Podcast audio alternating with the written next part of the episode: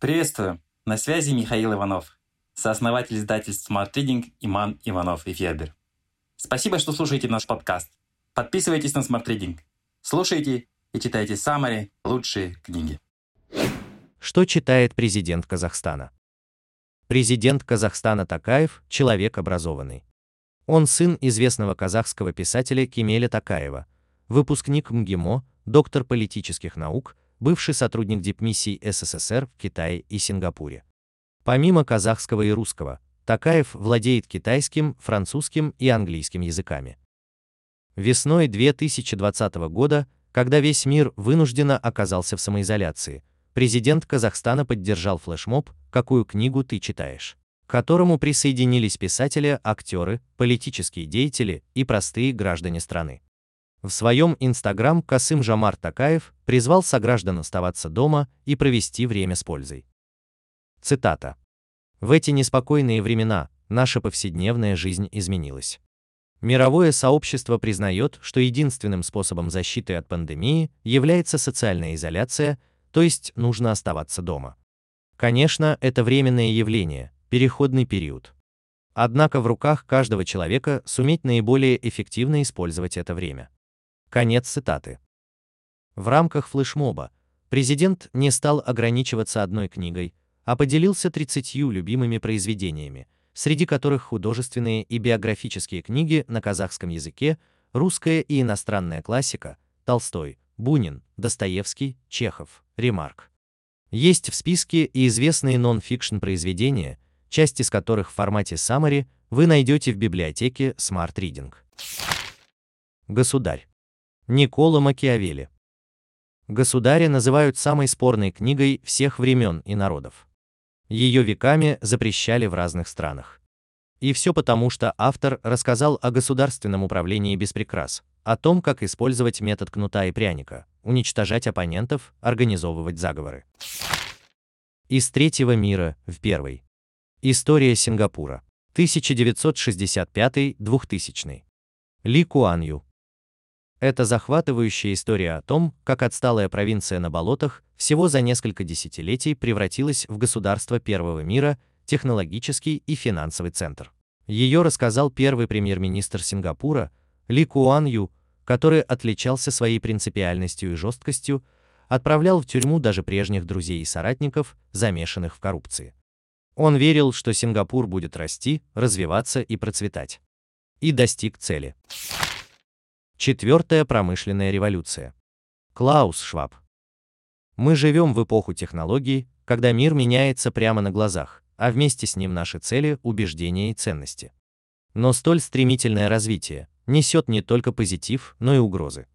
Усиливается социальное неравенство, появляются новые виды оружия невероятной силы. Бороться с переменами бесполезно, прятать голову в песок тоже.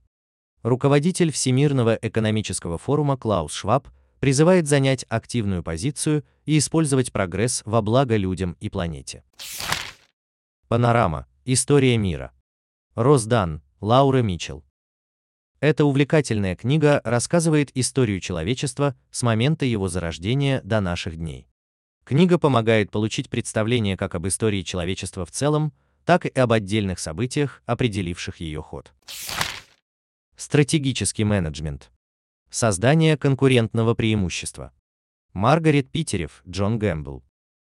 Это классическое пособие по управлению бизнесом, персоналом, стратегическому планированию и маркетингу. Книга помогает углубиться в эти процессы, понять их суть и структуру, выстроить единую систему управления.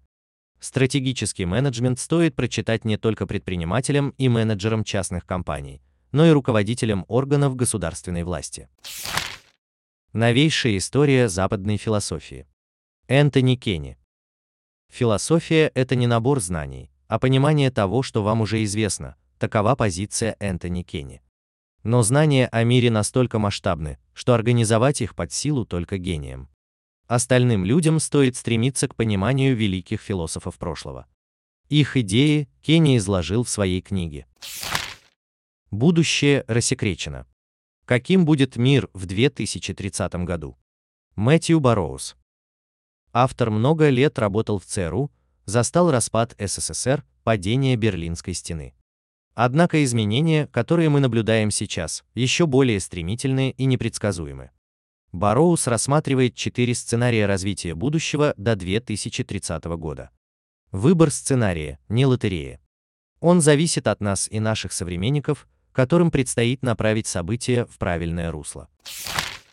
Создавая будущее, оккупации, вторжение, имперское мышление и стабильность. Ноам Хомский. Публицист, философ и лингвист Ноам Хомский в своей книге рассказывает об актуальных вопросах мировой политики. Хомский остроумно и убедительно отстаивает свою позицию антиглобалиста. Он подвергает жесткой и последовательной критике политические и военные операции США как внутри страны, так и по всему миру, в Северной Корее, Сомали, Ираке и Иране, Израиле и Палестине, раскрывая истинные мотивы сверхдержавы. Реальность и политика. Жан Манне. Автор этой автобиографической книги, политик, родоначальник идеи единой Европы, Жан Мане. Он сумел побороть предубеждения глав европейских государств против Германии и уже в 1953 году создал единый бестаможенный рынок угля в шести европейских странах. Манне убедительно доказывает, что странам политически выгодно объединяться, в первую очередь ради того, чтобы избежать злоупотребления ресурсами, технологиями и властью внутри одной страны. Только так можно предотвратить повторение ужасов нацизма. Демократия в Америке. Алексис де Таквиль. Любопытный анализ политической жизни США, предпринятый иностранцем, французским политиком Алексисом де Таквилем после поездки в Америку в 1830-х годах. Автор уверен, что рано или поздно в Европе наступит народовластие, и размышляет, приживутся ли демократические институты в Европе и какие элементы государственного управления в США можно внедрить во Франции. Smart Reading – Summary на лучшие нонфикшн книги в текстовом и аудиоформатах. Еженедельное обновление. Подписывайтесь на сайте smartreading.ru.